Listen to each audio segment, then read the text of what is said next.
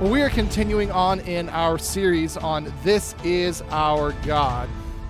And we've lined up our series on Sunday morning to align with what we're talking about on Tuesday night. And since we're not having small group this Tuesday night, because we're all going to be at a, uh, at a National Night Out, right? We're all going to be out there to help uh, support our church and our community.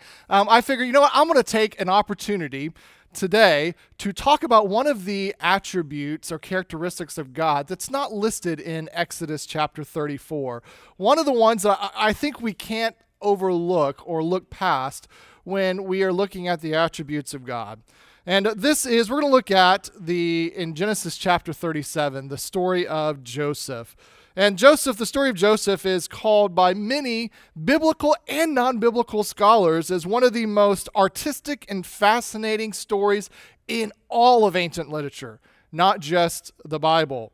And you know, really, I uh, in the future I will probably work through a sermon series like we did with Joshua and David, just through the life of Joseph, because there's so much here. I'm going to take like a thirty thousand foot view of this story to get us through and let us see this big characteristic of God's sovereignty, God's providence as He works through our lives. And I wrestled this week with what to give you as the high points of Joseph's life. But we're going to see eight portraits of the life of Joseph. And these are pictures we see along the way that I hope will allow, I think will get us to the overall picture of this story and allow us to see how God's sovereignty was moving and working through all of the ups and downs in life to bring him glory. So we're going to look at this morning this this wonderful life of Joseph. I'm going to move quick because we're not going to read 14 chapters of scripture. You know, you can you can, you know, rest assured there. But I want you to get a understanding of this story. So we're going to have to move quick to catch all of the highlights. So we're going to see here first that Joseph was the favorite son says in Genesis chapter 37, verse 3 Now Israel loved Joseph more than any other of his sons because he was the son of his old age. And he made him a robe of many colors. If you remember, Joseph was the son of Rachel, the wife that, that Jacob loved. And the story starts Joseph is 17 years old. And for 17 years, Joseph has been the golden child. He can do no wrong in the eyes of Jacob. And we know how much he loved Rachel and how Rachel was barren for so many years. And then he gave, God gave Rachel Joseph, and then later in her life gave her Benjamin. But Jacob loved Joseph, which was demonstrated by his robe of many colors, which was a rarity in the ancient world. To have a robe that reflected all of the different color dyes was something that was given really to royalty. And so Jacob bestows this robe upon his son, almost in a way showing that he is the favorite child. So we're introduced to the beginning of the story of Joseph as the favorite son. Because he was the favorite son, number two, he was the despised brother. verse 4 But when his brothers saw that their father loved him more than all of his brothers, they hated him and could not speak peaceably to him. Know, when it comes to Joseph's relationship with his brothers, we are introduced to him really as a tattletale, bringing a bad report about his brothers to his father. So we have Joseph telling on his brothers, and it didn't help when Joseph started sharing the dreams that he was having with his brothers. Because these dreams did not paint his brothers in a favorable light. He said, You'll never guess what I dreamed. You, my brothers, were bowing down to me. How do you think some siblings would accept that dream? The sun, the moon, the stars are bowing down to me. So one day, when his brothers were out in the field, Jacob sends Joseph out to find his brothers out in the field. And as Joseph was coming over the hills, they decided among themselves that they wanted to kill Joseph. The oldest brother, Reuben, says, Let's not kill him, but throw him in a pit. Reuben's thought was that if he came back, that he could come back later to save Joseph. But when Reuben is gone, it is the other brother, Judah. His plan is the one that comes to fruition. As the brothers are sitting around the pit, a caravan of Midianites on their way to Egypt pass by, and Judah says, Why don't we sell him and make some profit? Let's read here in verse 26. It says, Then Judah said to his brothers, What profit is it if we kill our brother and conceal his blood? Come, let us sell him to the Ishmaelites, and let us not our hand be upon him, for he is our brother, our own flesh. And his brothers listened to them. Then the Midianite traders passed by, and they drew Joseph up and lifted him out of the pit, and sold him to the Ishmaelites for twenty shekels of silver, and they took Joseph to Egypt. What Joseph's brothers did is they killed, they took his robe of many colors, they killed an animal, took the animal's blood, spattered it all over the robe, Joseph's robe, and took it home to their father Jacob and said, A wild animal must have killed Joseph on his way to us. Jacob mourns the death of his favorite son, Joseph. For the next 20 years, Jacob thinks Joseph, his favorite son, is gone.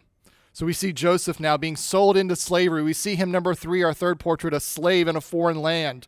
This is where we pick up in, uh, in Genesis chapter 39. We see now Joseph had been brought down to Egypt, and Potiphar, an officer of Pharaoh, the captain of the guard, an Egyptian, had brought him from the Ishmaelites who had brought him down there. The Lord was with Joseph, and he became a successful man, and he was in the house of his Egyptian master. His master saw that the Lord was with him, and that the Lord caused all that he did to succeed in his hands. So Joseph found favor in his sight and attended him. And he made him overseer of his house and put him in charge of all that he had. From the time that he had made him overseer in his house and over all that he had, the Lord blessed the Egyptian's house for Joseph's sake. The blessing of the Lord was on all that he had in his house and field so he left all that he had in Joseph's charge. Don't miss what is happening here. Whatever Joseph did, God blessed, even as a slave. It wasn't enough that Joseph was a slave in Potiphar's house, but Potiphar's wife comes up to Joseph and starts to make passes at him. If you read later in Genesis chapter 39, you'll see this part of the story play out. And as I read Genesis chapter 39 this past week, I could not help but pray for the men and women of Bethel. Pray that they would respond to sexual temptation the way that Joseph did. Pray for purity among the men and women of this church. It's in the middle of, of, of, verse 9 that Joseph says, How can I do this wickedness against God? You see, our, our sin, our sexual sin, is not only a unique sin because it's a sin against our own bodies, a sin against, if we're married, our spouse, but ultimately it's a sin against God. So, whether that is with somebody in the workplace or looking at something on your phone or your computer that you should not, our hearts should come back to verse 9 when Joseph says, How could I do this wickedness against God? That should be the response of our hearts. My prayer is that would be the response of men and women at Bethel is that how could we do this wickedness against our God? So we see a slave in a foreign land leads us to a pure servant. What a contrast to some of the other stories and characters we meet in Genesis. In this story, Joseph is being tempted by Potiphar's wife. Joseph could have justified and said, in many ways, by saying, No one else will know, no one else will see. Potiphar has given me everything else in his house. Why not his wife? But what does Joseph do? He runs. He runs from temptation. The pure servant Joseph runs, and Potiphar's wife grabs his coat, setting the stage for him to be, and this is the next portrait that we will see, number five, the slandered prisoner. She accused him and Joseph is thrown into prison through no fault of his own. He is a righteous man doing what is right, and he spends the next 13 years in a dungeon. Don't you think he asked himself the question God, I honored you, and yet I find myself in this dungeon because I did what was right. Where are you, God? During this time, Joseph rises to leadership in the prison. He's given charge of the various people, including one day a cupbearer and a baker who upset Pharaoh. They, I don't know, maybe they made a bad meal or something and they were thrown into prison with Joseph. Scripture doesn't tell us how the baker and the cupbearer got there, just that they were there. One night, this cupbearer and baker don't sleep well and they have dreams and they wake Joseph up the next morning. And Joseph, filled with the Spirit, he interprets those dreams. For the cupbearer, he said, You will live. For the baker, you will die. And that is exactly what happens. Joseph says to the cupbearer, You're going to live, and when you get out of prison, do not forget me. Remember me. Tell Pharaoh about me here in prison. The cupbearer gets out of prison just like what Joseph said, but he forgets about Joseph. Can you believe that? Someone who could interpret your dream and tell you you're going to live, and you forget about him.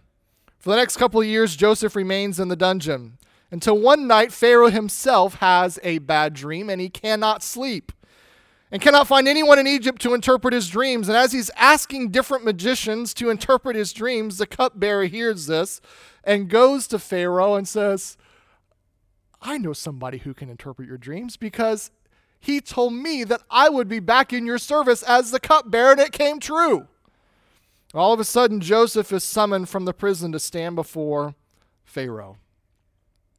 By the Spirit of God in him, he interprets Pharaoh's dreams. Joseph told Pharaoh that his dreams meant there will be seven years of bountiful harvest, seven years of plenty, followed by seven years of famine.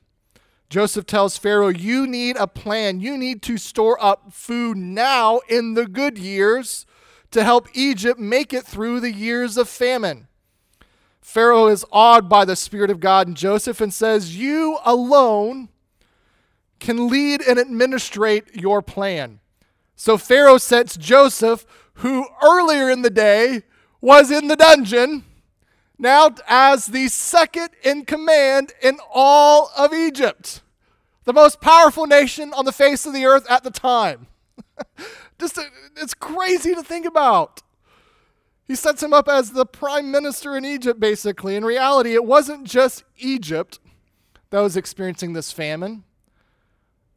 When the famine came, the whole region experienced, and they all came to Egypt to bow at Joseph's feet to get food.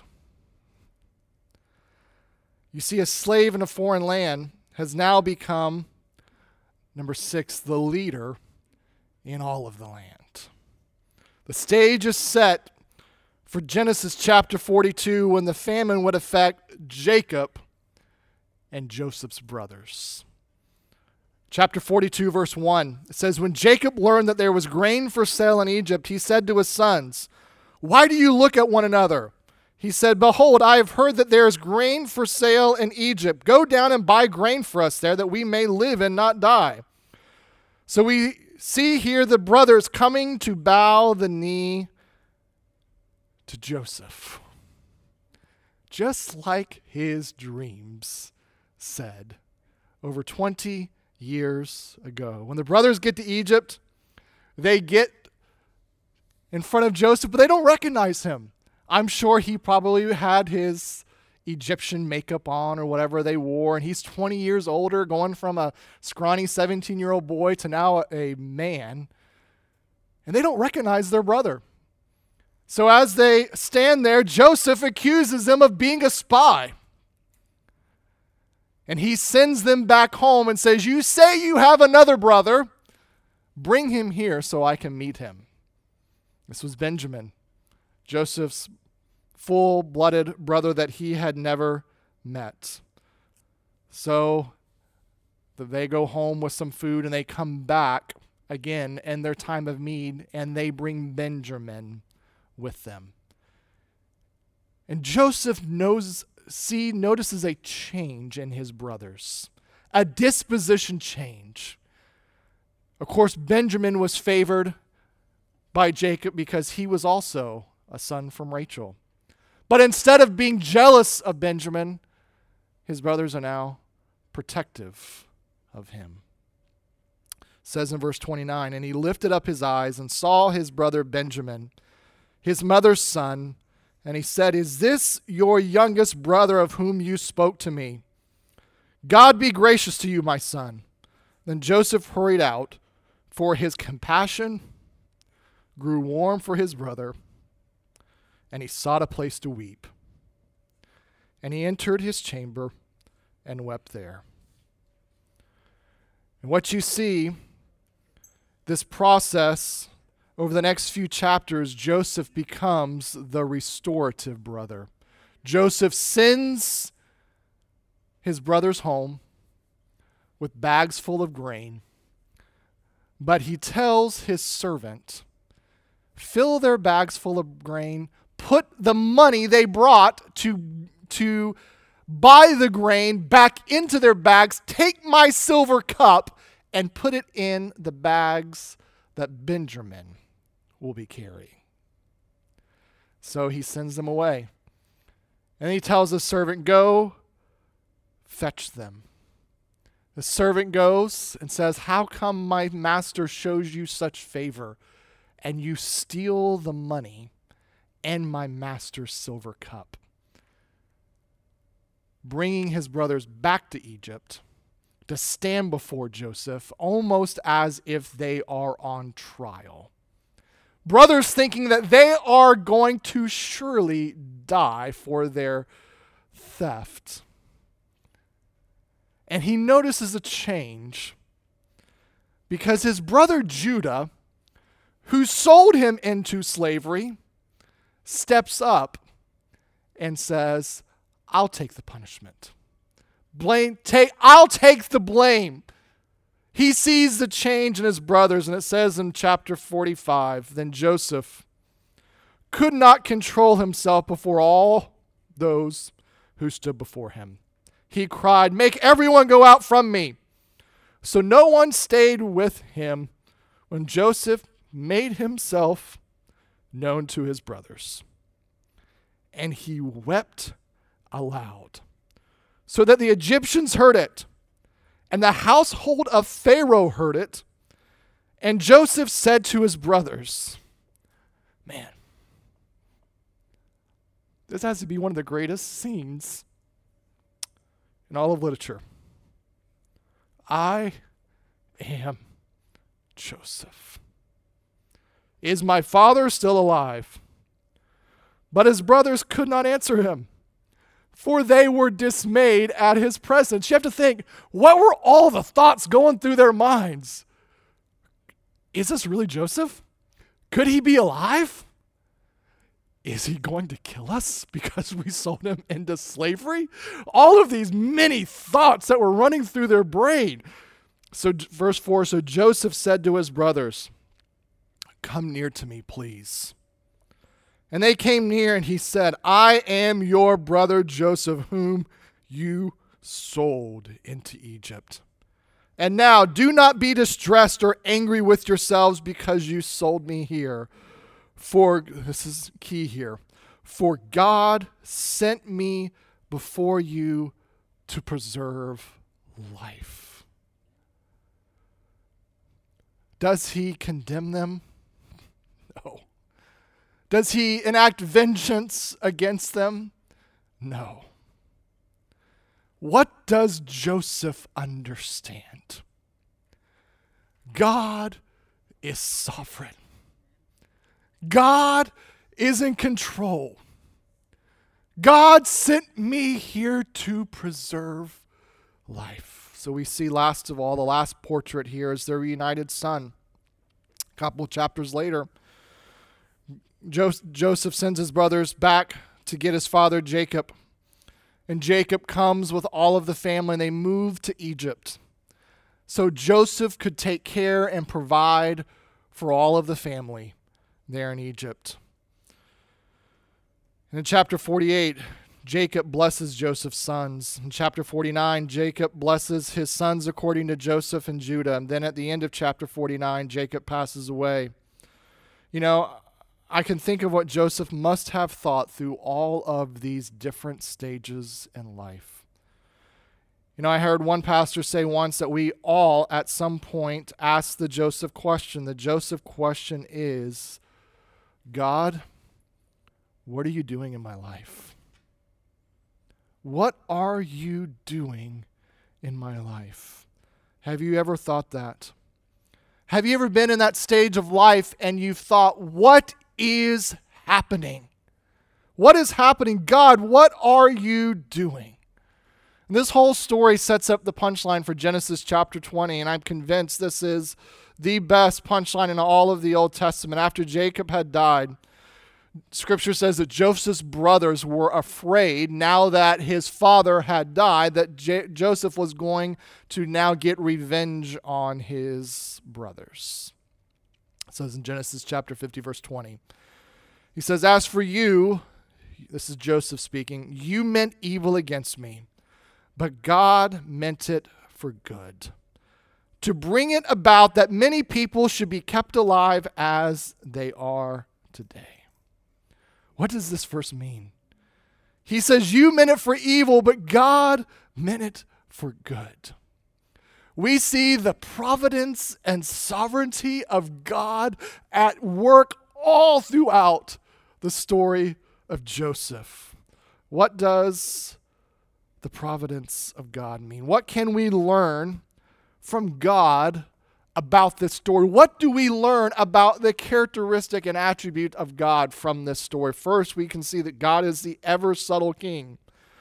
What I find interesting about this story is that you don't find any overwhelming, breathtaking displays of God's supernatural power. There's no parting of the Red Sea, there's no miraculous thing that happens uh, overtly. Instead, what we see is the subtle indicators all along the way that point us to the invisible hand of God that is working and moving throughout Joseph's life. Let's look at chapter 45 verse 5 we looked at it before this is when joseph's brothers reveal joseph reveals his identity to his brothers this is Joseph. He confronts his brothers about their actions and he says, Do not be distressed or angry with yourselves because you sold me here, for God sent me before you to preserve life. Joseph is saying to his brothers, You sold me, but it was God who sent me. Don't miss that. It was God who was working. God did this. When I was sold into slavery, God was at work. When I was thrown into prison, God was at work. When I was summoned to Pharaoh, that was God at work. Notice what Joseph doesn't say. Well, you sold me, but God figured out a way to make it turn good. Joseph is saying that God is in control of the entire story. How does this work? How can the brothers sell him and God sent him? This is where we see in the Old Testament and throughout all of Scripture two undeniable truths in Scripture. First, we see God's divine sovereignty. God sent Joseph to be a slave and a prisoner. We can agree that God had been in control the, throughout the whole picture, but that does not mean that his brothers had nothing to do with it. His brothers were a player in this story. So we see God's div- divine sovereignty working through this story, but there is also this idea of human responsibility. So the picture here of divine sovereignty and human responsibility side by side. You might ask Pastor Robert, how do you reconcile those two together? Unexplainable, but at the same time undeniable because we see it all throughout Scripture. What we have to be careful is to examine here is that the responsibility of man cannot be ignored. When we think about the sovereignty of God, we can't think that they that we as human beings are just some puppets in a play. We have responsibility and choices in, in this life that we are held responsible for. The responsibility of man in this life cannot be ignored, but the will of God cannot be stopped.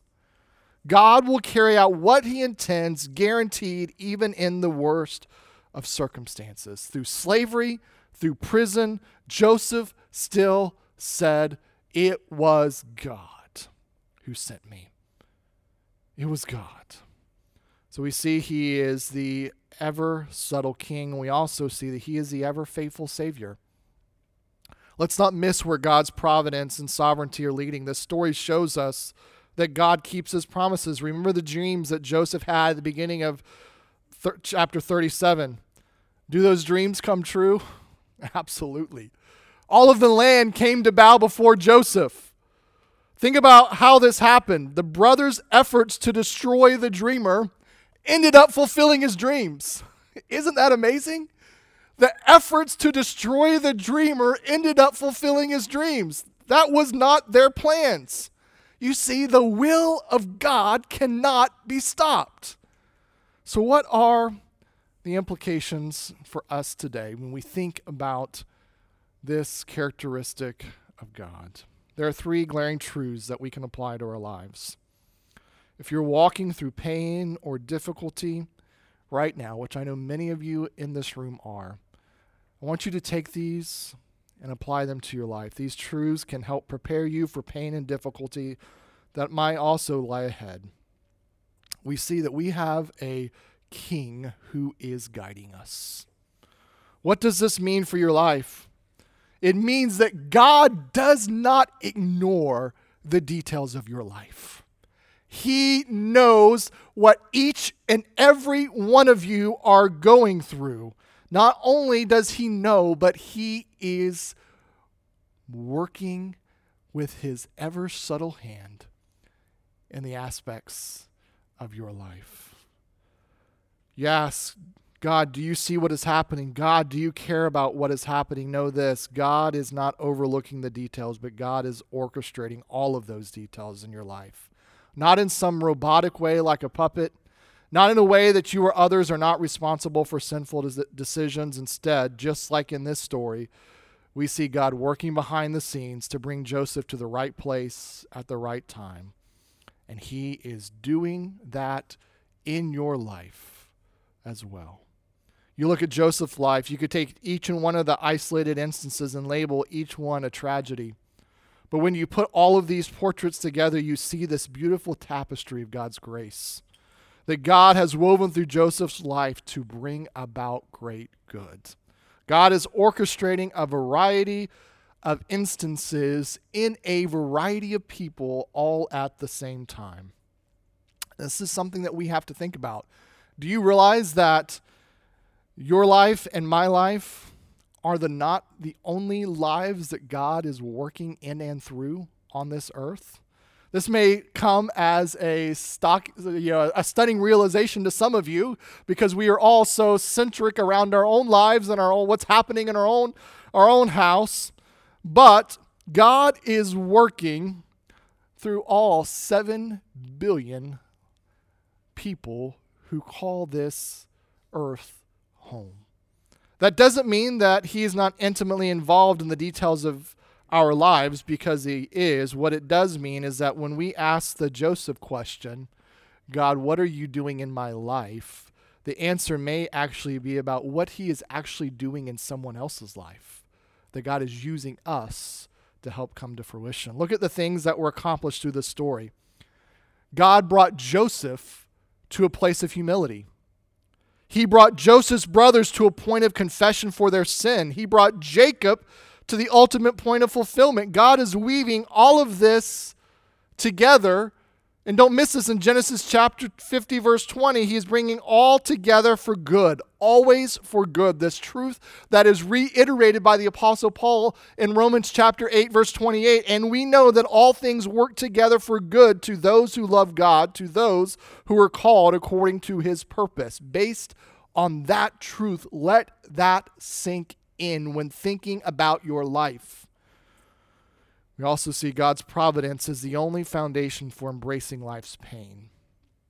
Let that sink in. It's the only foundation for embracing life's pain. There are many people today who would call themselves Christians that are throwing away the doctrine of God's sovereignty and his providence. They say that God doesn't know, God doesn't have control, God is not in control of the future. Think about that how that kind of worldview clashes with the story of Joseph.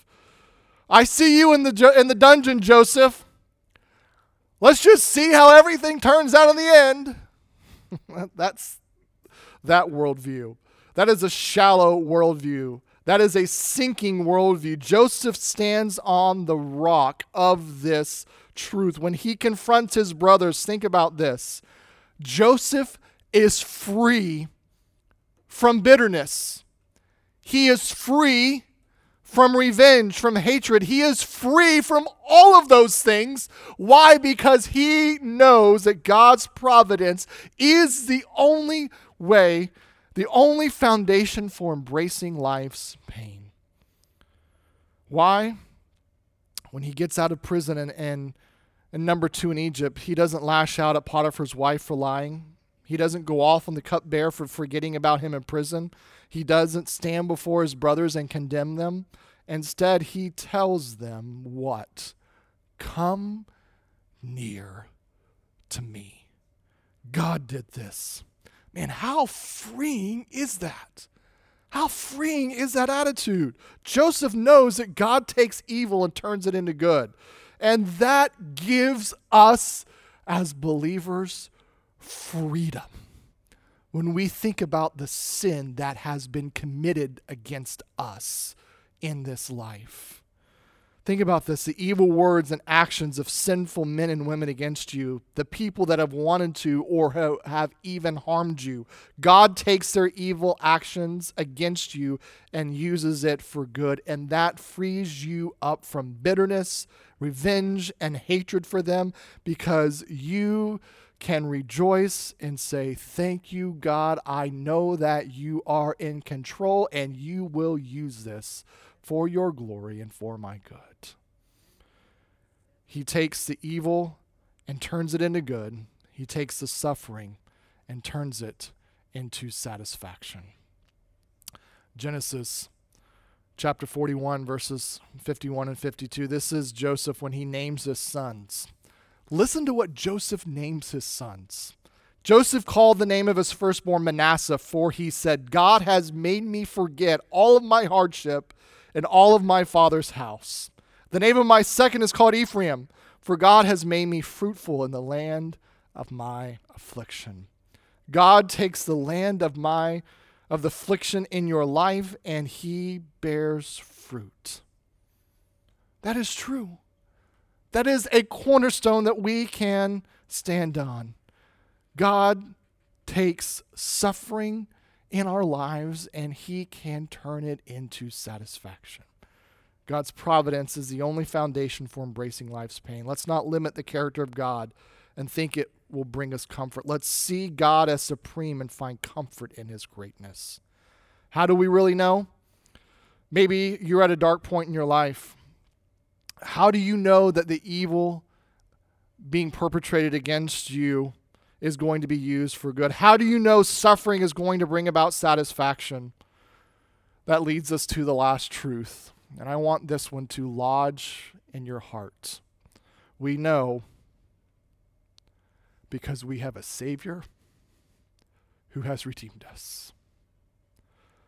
Don't miss the parallels in this story. The parallels are phenomenal. God used dreadful sin to preserve his people here in Genesis. Brothers selling their own brother into slavery what shame and dishonor, setting the stage one day when God would use a dreadful sin to save his people for all of eternity. When God will take those who falsely accuse and murder Christ on a cross, he will use that dreadful sin to bring about salvation for all mankind, for all of eternity. The parallels get better. Listen to this. In both stories, God takes the sin of the destroyer and makes them the means of their deliverance. Brothers wanting nothing but harm toward Joseph, selling him into slavery. God takes their sin against them to provide for their own deliverance one day. Their sin provides for their deliverance. On the cross, picture it. They are nailing Christ to a cross, and we, in a sense, with them each time they drove those nails in his hands and his feet. But do they realize as they crucify him that their murderous sin is actually making it possible for the forgiveness of their sin? Man, what a parallel. It's crazy. That makes no sense to the people of the world, but that is the gospel. Think about Joseph as he reveals his identity to his brothers, and instead of cursing them and condemning them in their sin, what does he say? Come near to me. Come near to me because of your sin against me. I can now provide for you. See yourself before Christ, the one you have sinned against his holiness, his righteousness. And instead, hearing curses and condemnation, what do we hear Christ say to us? Come near to me. Because of your sin against me, I can now provide salvation to you. He has redeemed us. Don't miss these parallels in this story. Ultimately, Joseph is in Scripture not so we can walk away and say, wow, what a great ancient story in the Bible. No, Joseph is in Scripture to point us to Jesus. And I want you to think back to the eight portraits of Joseph that we started this sermon with and think about Jesus. I know the parallels aren't exact, but picture with me the favorite son of the Father who came to this earth despised by his fellow men.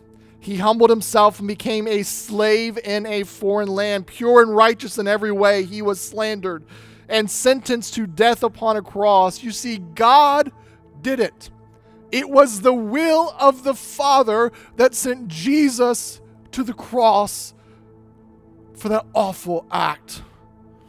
God ordained that sinful men would murder his only son so that he might be raised as Lord over all the lands, so that it might be said from every corner of the earth, bow the knee before him.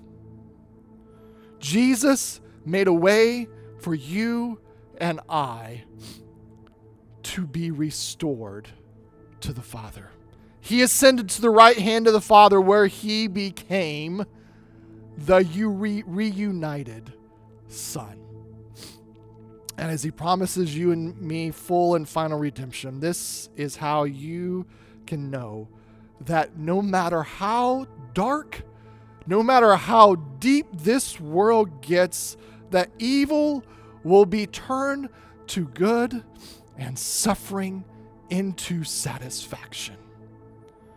You can know that because this grand story of redemption, the one who saved us from our sins, will one day glorify us together with him. Guaranteed. Stand on that rock because it is guaranteed. Let's pray.